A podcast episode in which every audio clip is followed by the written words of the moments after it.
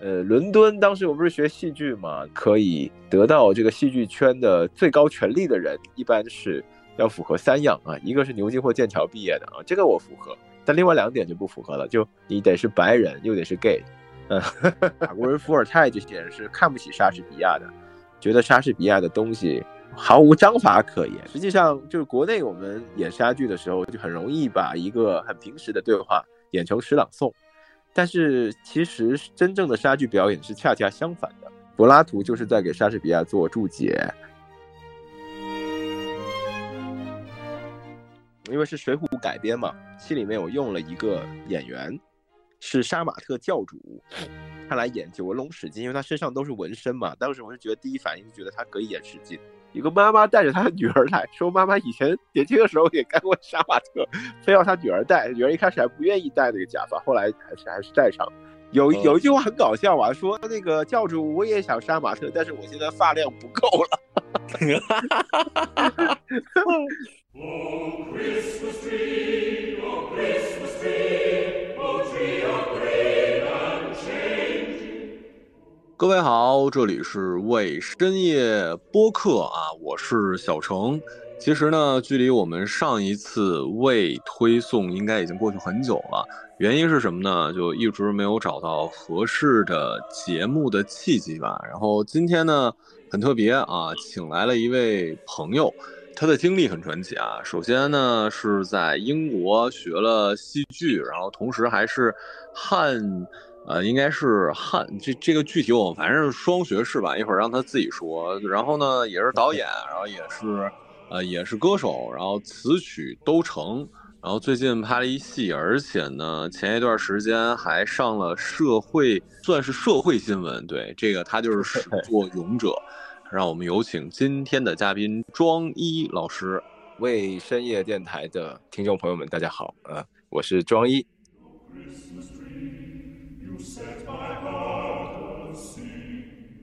在互联网上啊，经常说英国是腐国，所以真的是吗？真实感受？其实还好，就是英国人的气质，当然跟美国人比起来，那你可能觉得说可能会有一点点腐的气质在，但是英国的就是你像足球流氓也是英国的，那英国有好几个英国，但是就是说你说那个贵族学校的那个英国，那确实腐的比较多。伦敦当时我不是学戏剧嘛，可以得到这个戏剧圈的最高权力的人一般是要符合三样啊，一个是牛津或剑桥毕业的啊，这个我符合，但另外两点就不符合了，就你得是白人又得是 gay。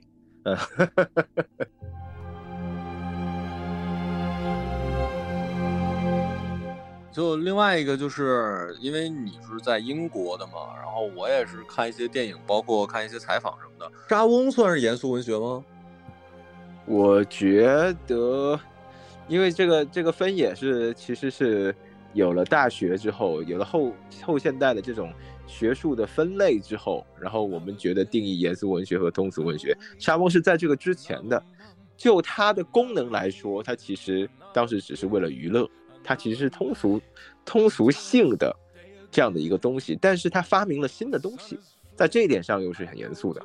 就是各种我们现在可以拿，就包括哈姆雷特，这种比如说我们说是这种恋母情节也好，在这里面其实就有点弗洛伊德的后面来说的这个恋母情节的这个东西在，那很厉害的，那每一步都发明一些新的东西，包括奥赛罗。那金庸的其实像天龙八部，乔峰可能就借用了一点奥赛罗的影子，亲手杀死自己最亲爱的人，因为某种愚蠢或某种偏执哈，这些东西都是变成是后来的范式啊，所以这一点上它绝对是严肃的，只是说就它当时的功能性而言，它是基本上是什么黄段子、市井的话全部都放进去的，它是一个那个时候的市井生活的一种反应和折射，然后基本上它也是个商业剧团嘛，基本上是观众想看什么他要演什么戏，只是他为什么能高出全部其他人一截，就是他反映的东西是可以穿透这么多年，我们看了还不觉得过时，而且他发明了这种新的范式是因为他而存在的，所以这个是非常厉害的地方。就是很多剧我觉得好像我听导演啊，或者说那个编剧或者作家都会说，你即使看现在很多电影，就像你说可能金庸里面的这个刚刚的情节，以及我们看到的几乎啊，就据我肤浅的认知的话，好像好多它的情节的核心你都能找到沙翁剧里面的某一个，是吧？对，就是说因为它其实是非常有机的发展的情节，就是说他可能根据剧团里的某个演员，然后这个演员怎么特别适合演某样的角色，或者是他要做什么样的东西，他就去发展这个情节。他不是根据当时现有的比如说通俗剧的范式来做的，而是他自己在做探索，然后就发展出很多有机的一个格式。有一个段子，也不是段子的，就是一个这样的一个评论，我很喜欢引用啊，就是英国18世纪有一个很厉害的文学评论家叫约翰森 Samuel Johnson， 他就是很不满，因为法国人伏尔泰这些人是看不起莎士比亚的，觉得莎士比亚的东西毫无章法可言。英国的这个文艺评论家就很不服啊，他说那当然了，因为对法国人来说，法国人的剧本是精心修剪整齐的花园，但莎士比亚是野蛮生长的森林，所以一个是森林，一个是花园，就是你看这个生命力和你看的这个里面蕴含的可能性，那肯定是野蛮生长的森林更好。但是有花园的角度来看森林，你肯定觉得好像都不是按照章法来长。那莎士比亚的东西就是它特别有机啊，它就是这个人物他就这么很天然的去发展这个情节，他不是根据什么所谓的通俗当时的什么通俗剧的什么规律，非得要怎么怎么写啊，他不受这些东西的影响，所以他会发展出很多新的一种情节的范式和新的人物。所以沙翁等于是对编剧界的，我觉得用中国曲艺的话有点那个祖师爷的意思是吗？他还是属于戏剧范畴是吗？还是说他已经也算是文学范畴？他绝对是文学范畴，因为他就成为了包括哲学大家也说可能柏拉图就是在给莎士比亚做注解或者怎么着的，有好像有这样的说法哈，就是说实际上他的东西是全部都包括的，就文史哲，当然史这个东西不太有了，但是就是文学、哲学，各方面人生的这种最深邃的意义，好像在他的剧里，被很轻盈的表达出来了。所以他现在能反复被排演，你现在还不觉得特别过时，因为他还有无数的空间可以排，就是这样的原因。大家会觉得莎剧好像很无聊，那是因为翻译的原因。国内翻译的莎剧呢，因为大家我们都知道，就是当然朱生豪老师很伟大，好像他翻译的莎剧是那样的很漂亮的那种，好像诗朗诵一样的句子，但实际上莎剧实际上不应该是那样的东西。你会觉得它莎剧好像是诗或者是什么，好像很崇高，其实不是的。就像我刚刚说的一样，就是市井的什么黄段子什么都在里面用，所以每个人讲话有每个人讲话的腔调。罗密欧跟朱丽叶，我们中文翻译出来好像两个都讲漂亮的辞藻，感觉这两个人没有什么特别大的区别。但是实际上在这里面，罗密欧是那个会无止境的使用华丽的比喻的人，反而朱丽叶是非常实在的那么一个人。那莎士比亚怎么来表现他们产生了爱情呢？是因为罗密欧一直说啊，我乘着爱的轻易可以越过这个圆墙来找你。朱丽叶是很实在的说，你要怎么来，你是要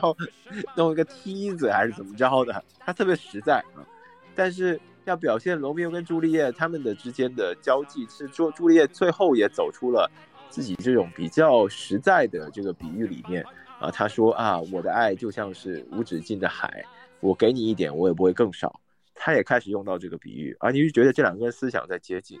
所以很妙的，写得非常妙。但是这个需要是翻译的时候不会去过度夸张，就是很平时的那些说话，你也用很华丽的词藻去把它表达出来，你就看不出这两者之间的区别了。实际上就是国内我们演莎剧的时候，就很容易把一个很平时的对话演成诗朗诵，但是其实真正的莎剧表演是恰恰相反的，反而是应该是感觉那个对话写在这个剧本上好像都是押韵的，但是你得把它讲成不像是在念一个押韵的韵文，或念一个诗，感觉就是我们在普通对话啊。那个是莎剧演员真正的功夫，在英国做这个事情的话，而不是反着来。我们都是反着来，就是平时的对话，我们把它讲成诗朗诵，但那个就很难感动人。你会觉得，好像它是装出来的一个崇高的样子，感觉离你距离很远，但实际上莎士比亚离我们很近的。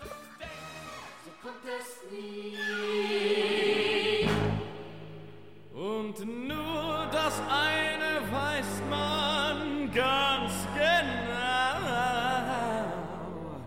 so wie man plant und denkt, so kommt es nie。 因为你既是中文你也从小看我们的古典名著，然后你也看了这个莎翁的，然后你的英文肯定在读国外名著的时候完全没有任何问题的。就这个问题可能稍微有点大，但我确实是一直也没找到合适的人想问，就是我们在国外不管是诺贝尔文学奖还是说什么其他的，就我们的文学奖项好像获得的没有那么多，起码都没有日本多，是因为翻译的原因吗？还是因为怎么样的？是语言本身确实比较难以共通性啊，还是怎么着呢？还是说我们的文学性真的就不如按照他们的规则就不如他们的好吗？我觉得就是关心的东西的原因。我们最好的文学都是抒情传统，就是这是中国文学的一个提法哈，就是前几年就是这个学界一个提，我觉得提的还蛮准确的。抒情传统是什么意思？就是说我们对于这个有限的生命跟无限的宇宙之间所产生的之间的这种这两者之间的一种落差而产生哀叹，就是比如说《红楼梦》就白茫茫一片大地真干净，是吧？就是说本来是一个这么一个荣宁二府这么一个诗书簪缨这种烈火烹油的这种场面，然后瞬间什么都没了，然后你会觉得哇，有一种茫然感，有一种时空感，然后在这里面你会觉得这个一个东西物是人非的这种东西是中国文学做的最好的部分。这个东西关心的其实还是一种贵族文学的范畴啊，就是说实际上做的最好的这些就是它还是广度不够。但是当文学进入现代之后，实际上所能发明的观察的角度其实都会变得就是会变得非常多。但是我们其实新出来的作家可能还是在说尝试想走像《红楼梦》那样，想觉得这个中国传统里面最伟大的小说我们想走这样的一个路线，但是实际上你写没法超过《红楼梦》嘛，所以它这是个古典的，就是大家对中国文学的古典。那到了现代的话，那变成是都在学国外的，像你学的最多的就像《百年孤独》马尔克斯，像魔幻现实主义这些，包括拿了诺贝尔文学奖的莫言也是学着魔幻现实主义，但我们并没有发明自己的语法，没有发明自己的，当然也出了很多好的作品啊，比如说《活着》啊，对，像莫言那些小说其实也是很好的作品，结合中国的当代性，但是实际上他不是开拓的人呢，他不是开拓这个写法或开拓这个题材的第一人，他其实也是在模仿别人过程中做得好的。所以这一点上可能就不能算是真正意义上的好。日本好像他们在国际上文学的认知度确实是我理解的比中国的获奖的更多吗？如果是的话，那日本凭什么？日本就是刚去世的大江健三郎嘛，他的偶像其实是鲁迅，然后他其实是用非常尖锐的角度在观察社会，然后他用文学的方式把它变形，把它表达出来，是真正的，也是真正的意义上的，确实是一代宗师。我们确实也有一些好的文体，而且技术这种。社会变迁、时代变迁，像前阵子也特别火的《繁花》，对吧？这其实写的非常好的，但是就是说，这个好局限在这个文字内部，这就是中国文字这个事情，它的美呢，很多东西不可翻译的，但这个东西呢，它实际上真正阻碍了它走向世界。所以这个其实你说不可翻译是好处还是坏处？很多人是可以争的哈，到底这个不可翻译的局限于中文的美。就是我写一个纯粹中文写的小说，就是只有中文才能表达的东西，是好像确实是一个就是中文表达者的一个追求，有可能，但是它也是反过来的一个很重要的限制。因为我觉得博尔赫斯说过一个很有意思的话，就是说实际上对文学来说真正的考验就是在翻译，结果翻译之后你读起来你觉得还是很牛逼，那就是牛逼，就是如果你过不了翻译这一关，那说明实际上你只是文体上的牛逼而已，但它实质上不够好就是我们看像《百年孤独》这样的书，但我是用英文看的，但是我觉得哇塞怎么可以这么牛逼，但我想象西班牙文应该更厉害，它已经经过折损之后，我读到它的时候还是这么厉害，那它应该真的是很厉害的。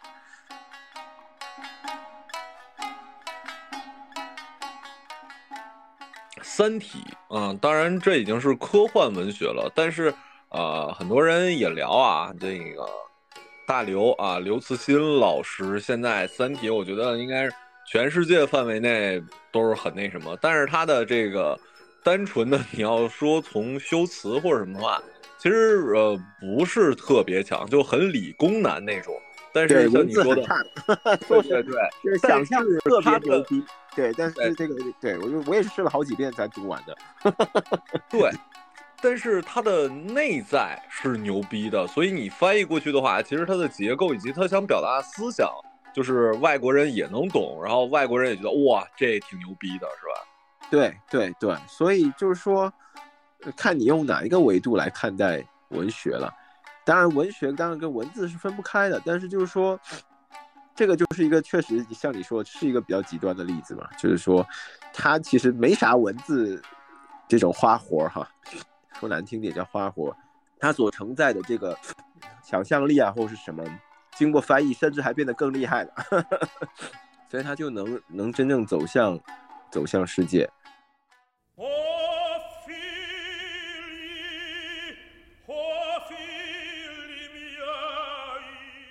上海不是有 Sleep No More 吗？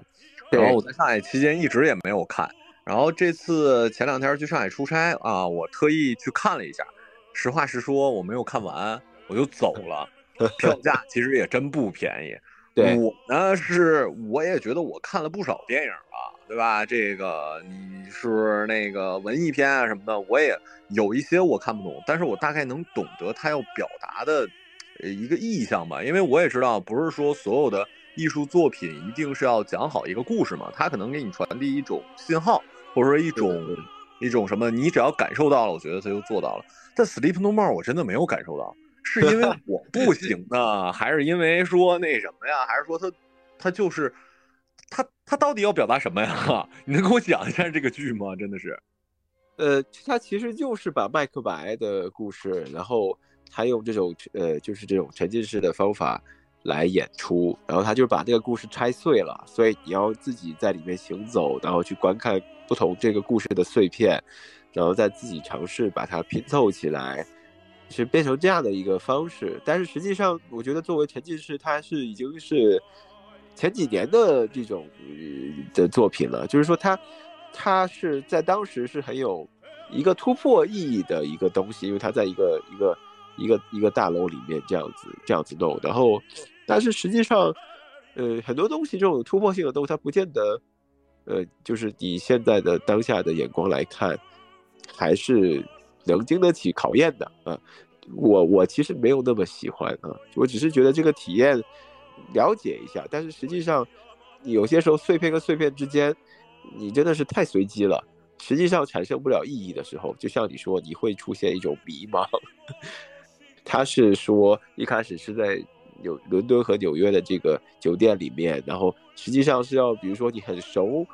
麦克白，然后你会看哦这一段是讲什么，这段是讲什么，有一种在对应密码的一种乐趣在，但实际上啊我懂了，其实就更像是一个影迷向的电影，就你需要有一定的阅片量以及什么，说白了你才知道他在致敬什么，他在怎么样，然后啊这是进行到哪儿了。但你如果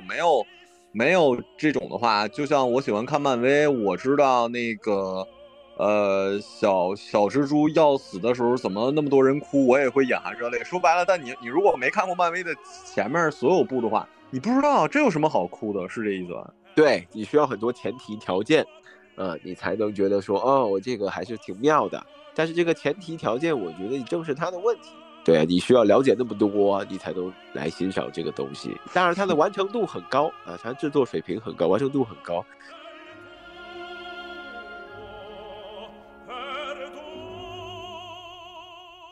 这次采访是最偏严肃性的，然后前面我们聊的如此之学术啊，然后你觉得是圆桌派的形式了，但是我们的嘉宾庄一老师前一段时间上的是上海的热点民生新闻，然后就是标题我也看了，就是有些人会说是杀马特游街，所以这个作品当时您的出发点是什么呢？怎么一个喜欢莎翁又在英国留学的，怎么搞了一个杀马特呢？这个出发点是什么？然后这个事儿是怎么成的呢？可以跟大家说一下吗？就在昨天，上海安福路突然出现了一群头发五颜六色的人。安福路作为上海网红打卡点，平时里人流就很多，抓马事件也不少。但昨天这个现象还是引起了很多网友的关注和好奇。毕竟，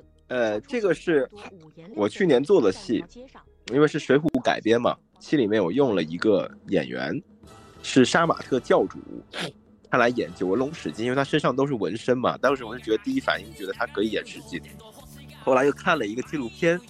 当时看了一个纪录片叫做《杀马特我爱你》，就是讲我知道那个川美的吧了，教授拍的还是川音的我忘了。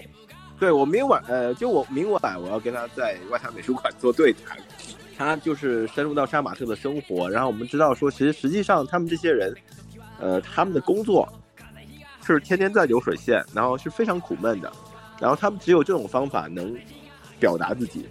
跟他们一样，这些乡镇青年能结成一种，就像一种兄弟会一样啊，就变成一种纽带。这个事情特别水浒，所以我就觉得，哎，那我找他来，不仅是外形上合，实际上内核上也挺合的。我就找他来演，那他也演得很好，他就是其实挺有表演天分的，不是话剧演员的好，他就是一种很生猛的好。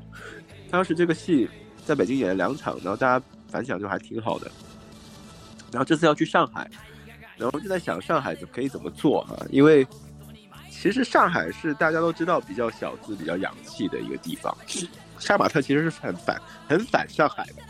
因为戏里面有一个炸街的一个场景，所以这个炸街这个事儿，我觉得可以在上海真的搞一次，然后也作为戏的预热和宣传嘛。就真的去上海污染市容，然后挑一个最小资的地方，最不杀马特的地方去出现，所以就挑了安福路，说我们可以去安福路炸街，招一群人去炸街，顺便也能让他见一见，说不定上海有他以前那些杀马特的兄弟们可能看现在在干什么。因为这个戏预算比较低，没有什么宣传费，我觉得用这种方法其实还挺有意思的。那所以就是当时一发出去就好多人响应，因为罗福星还是很多上海的这个关注杀马特的人群体就都知道他，然后也对他很感兴趣，所以都来了。但是实际上来的这些人不是真杀马特，来的这些人只是对亚文化感兴趣的，他们也都自己有的是戴假发，有的是自己做真的头发，然后来参与我们。所以我们当天就是一日游，就是先在这个敞篷的那个巴士上面，然后本来想着这敞篷巴士上面出现会特别的酷，因为底下人就是绕着上海转2圈，底下人都看到上面有一群彩色头发人，但那个想的特别美好。但那天风巨大，风一吹，这个风车一开，我们的头发假发好多人都快飞走了，然后有的做好的头发也被风吹平了都，本来都是非常挺立的，后来就风一吹就快吹没了。反倒是下午去杀马特炸街的时候会特别的有意思。我戴了一个红色的假发，我没有真的做，我怕掉发，我不太信任那个染发剂。然后我就说那个没事，我就戴一个假发，我在前面拿着一个旗子，我这个旗子上面就写那个杀马特什么旅游团吧，我就挥这个旗子就行了。那个聚集点就是一个美发店，因为罗福星以前是做过这种发型师的，所以那个美发店对他来说是一个比较有意义的一个地点。就在路上那种别人看你这种感觉很异样的那种目光，就是有些人会觉得很好玩，有些人是觉得我操你就是傻逼，这些人在干嘛的，就是你在路上就很明显能看到有些人是投来这种眼光的啊，你会觉得哇操果然是这种感觉就很不一样，但你会觉得哇靠那有一群人在我就不怕了啊。因为那个纪录片我也看过，包括我也看过那个教授在一席吧那个里面讲，然后就是说他们是一群可能没有人这辈子没有被人关注过的人，然后也没有朋友，但是你首先你做的这个发型会被所有人关注到，是咱们别管是觉得你牛逼还是觉得你傻逼。其次就是像你说的，一群人出去之后我不怕了，对吧？对对，然后你会觉得很有意思哈，就有一种团体感的。然后在那走的时候然后很有意思，还有一个妈妈带着她的女儿来，说妈妈以前年轻的时候也干过杀马特，非要她女儿戴，女儿一开始还不愿意戴那个假发，后来还是戴上了。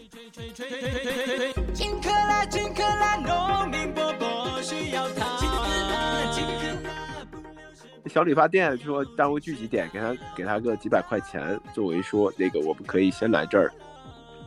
作为一个聚集的地方，要不你在街上聚集可能还是大家会觉得你怎么聚众啊怎么着的不太好弄，我们就真的找一个聚集点，这个小理发店确实是我们找到这个网上找到一个小理发店，离的其实还有点距离然后就找这前一天我就带着罗福星进去，结果他一看到罗福星眼睛就圆了，我说哎你认识他吗？他说认识。我说那你以前干过杀马特？他说干过。他说我干这行就是因为他。我说哎，这还是有，这是以前的。我靠，粉丝见面会，对，很有意思。我觉得，哎呦，就是他确实影响了很多人，他只是自己不知道这些在哪里而已。当晚我们晚上的那个活动是去一个溜旱冰场，因为你看那个纪录片也有他们在那个旱冰场溜冰嘛，所以我们就选了一个旱冰场去溜旱冰。那个当时订那个旱冰场那个人也是以前也玩过杀马特的，我就说哎老板我请你来看戏，你要不要带个杀马特发型？那不要他说但是他能跟他在一块儿他觉得很开心啊。有一句话很搞笑啊，说那个教主我也想杀马特，但是我现在发量不够了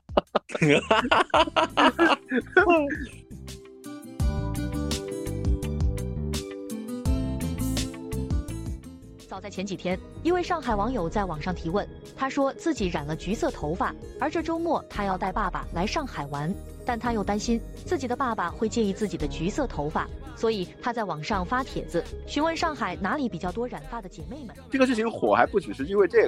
个事情火，是因为那个公号写了一个这样的事儿，因为有个女孩子在小红书上发，这个女孩子是橘色头发的，然后她爸是从山东来看她，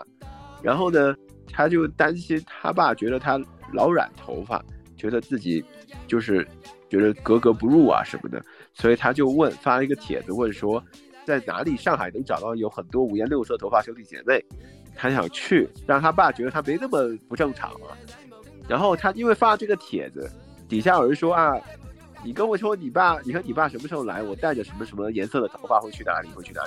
就出现这样的一个评论，比较暖心的评论。然后但是他那个时间点刚好跟我们炸街那个时间点是一样的，就是说他星期天他爸要来这个事情刚好时间重合了，所以好多人都猜测我们是为这个女孩子应援，就是我们就是五颜六色头发出现在安福路，让这个女孩子带她爸。这个突然变得越发的多了一层含义。对，是因为这样这个才变成10万加的，好多人都在传这个事情，但其实不是。但我对真实性这个事情我还是蛮看重的，因为我不喜欢，就是可能是一个很美好的很美丽的误会，但这个不是真的呀，所以我很纠结，所以我就还是我从来不用小红书了，我还是加那个女孩子微信，我说这个是一个美丽的误会啊，你这个我们其实只是做一个戏的宣传而已，就是那个对，但是我们希望让这个美丽的误会成真，所以想请你和你爸一起来看戏，剧场愿意请你和你爸一起来看戏，这样的话在剧场里面也会有很多五颜六色头发的人，这样他可以误会可以成真嘛。对，他说是，他其实也很犹豫这个事情，因为大家都相信这个美丽的误会，但是他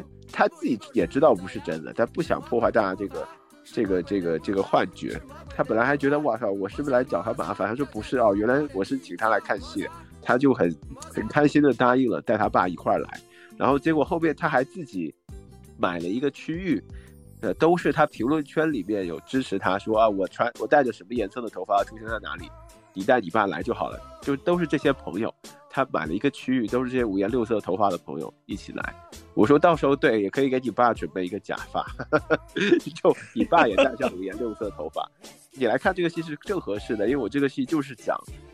戴着有色眼镜看人，就怎么去消除大家的偏见。因为好多人看完戏之后说哦，好多剧场的前辈好像跟我说，哎，觉得自己以前好狭隘，觉得我看到杀马特都觉得很鄙视他们，就这小孩怎么回事，看了之后觉得哇自己太狭隘了，就觉得哎他们真的还是挺酷的。然后我觉得哇靠，这个是我做戏以来受到过最高的评价了，就是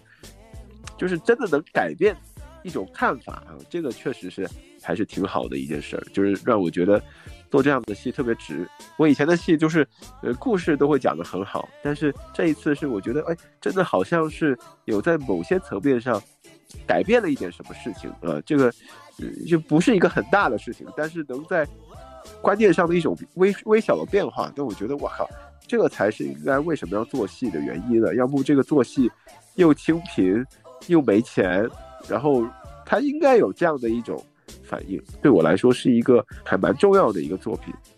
他一开始是国家话剧院的这个计划说要改编水浒，所以我就改编水浒或改编牡丹亭，那我肯定选水浒，因为我刚刚说我小时候我就很喜欢水浒，有一个情节在。然后当时想就写水浒要写什么呢，因为我还挺想写一写兄弟情谊的哈，所以就是说因为我觉得林冲跟鲁智深还有史进跟鲁智深这两个人的兄弟情谊特别的觉得令人感动，因为水浒里面好多都是兄弟但没有真兄弟啊，大家都是其实有利益关系或者是各种权力的这种挟制和绑定，所以真正纯粹的这两对是很纯粹的。所以我就想讲讲这三个人，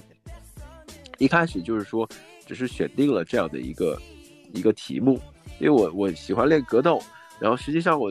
经常在武馆里面出入，然后我大概也知道这个我觉得其实中国的江湖其实一直没有远去的，这个江湖是一直在的，这个草莽的这个边缘的这个世界是一直在的，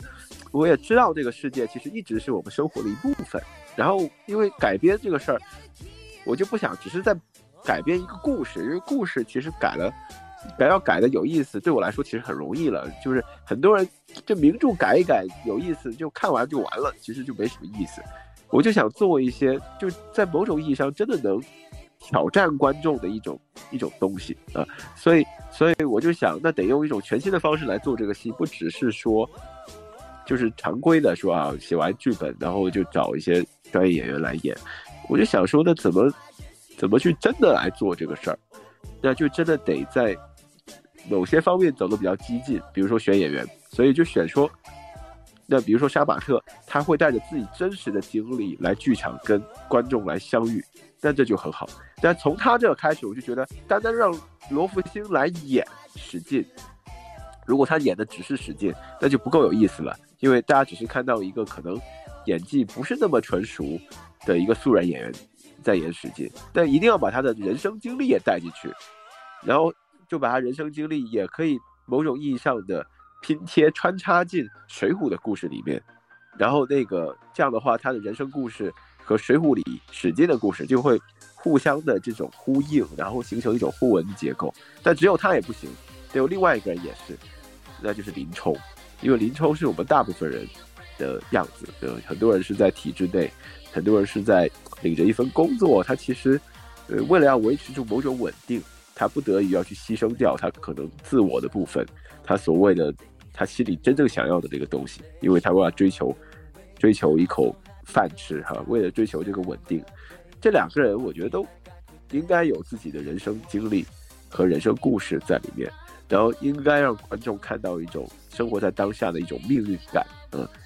他没办法提供什么人生的指导意义，但是我觉得可以有一点点启发作用，就是说大家看完之后回去会想一想，哎，我在人生中我应该成为什么样的人，或我应该做什么样的选择，回去想一想这个事情。这个真实度是非常重要的，大家不仅是看演员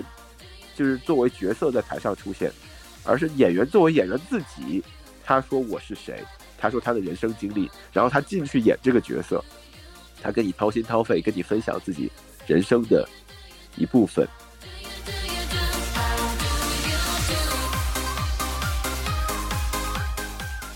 那咱们这剧什么时候上，然后在哪个剧场，然后购票是怎么买啊？这个剧是3月24和25在上海的样剧场上演，晚上7点半，在大麦和猫眼上就可以购票，就叫四海之内皆兄弟。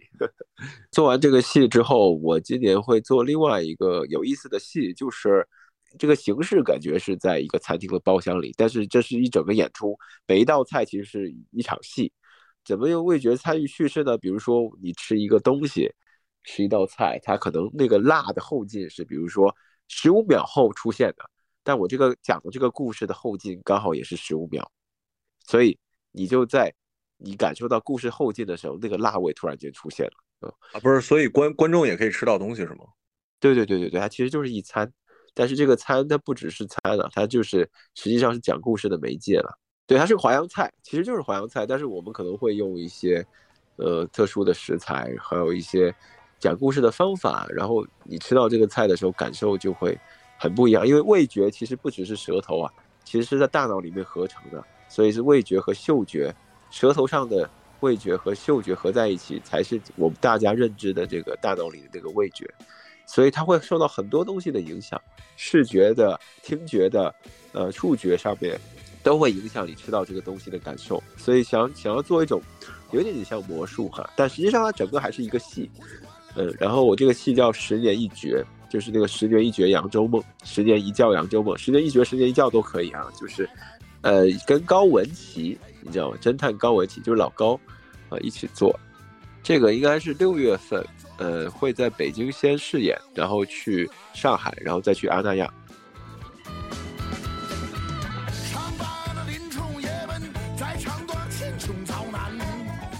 四海之内皆兄弟不会再在北京演了吧？会，只是现在时间还没定，因为就是今年的时间排的有点满嘛，就是这个戏还有一些7、8的项目，都排的特别紧。所以可能就是下半年，如果要在北京演的话，就下半年会演。你平常都在北京嘛？你就是啊，对，我平时 base 在北京，对。哦，那行，那肯定能看得着。下次戏的时候，我也希望你能上我们节目。我是觉得这个东西还挺好的，对。是，会很有意思。就是你在看了这个演出，你会觉得很有意思。而且这次因为换了林冲的演员，我就得重新改剧本，因为他的人生跟前一个林冲的人生肯定不一样嘛。挺好的，就改完之后就是一个完全不一样的，跟去年又不一样。哎，不是，所以这是你排所有戏的风格吗？还是说只有这部戏就是会根据演员的经历去写本？只有这一部戏这样，会把他们的人生，包括他遇到的各种坎坷、遇到的问题、人生低谷，什么都放进去。OK， 行，那也感谢庄一，然后来参加我们节目，希望我们的。记住啊，去我们的这个大麦网搜四海之内皆兄弟，然后去看我们庄一的演出之后呢，也可以关注一下我们后续的节目。感谢各位的收听，这是为深夜播客，我是小程，我们下期节目再见。大家再见，谢谢小程。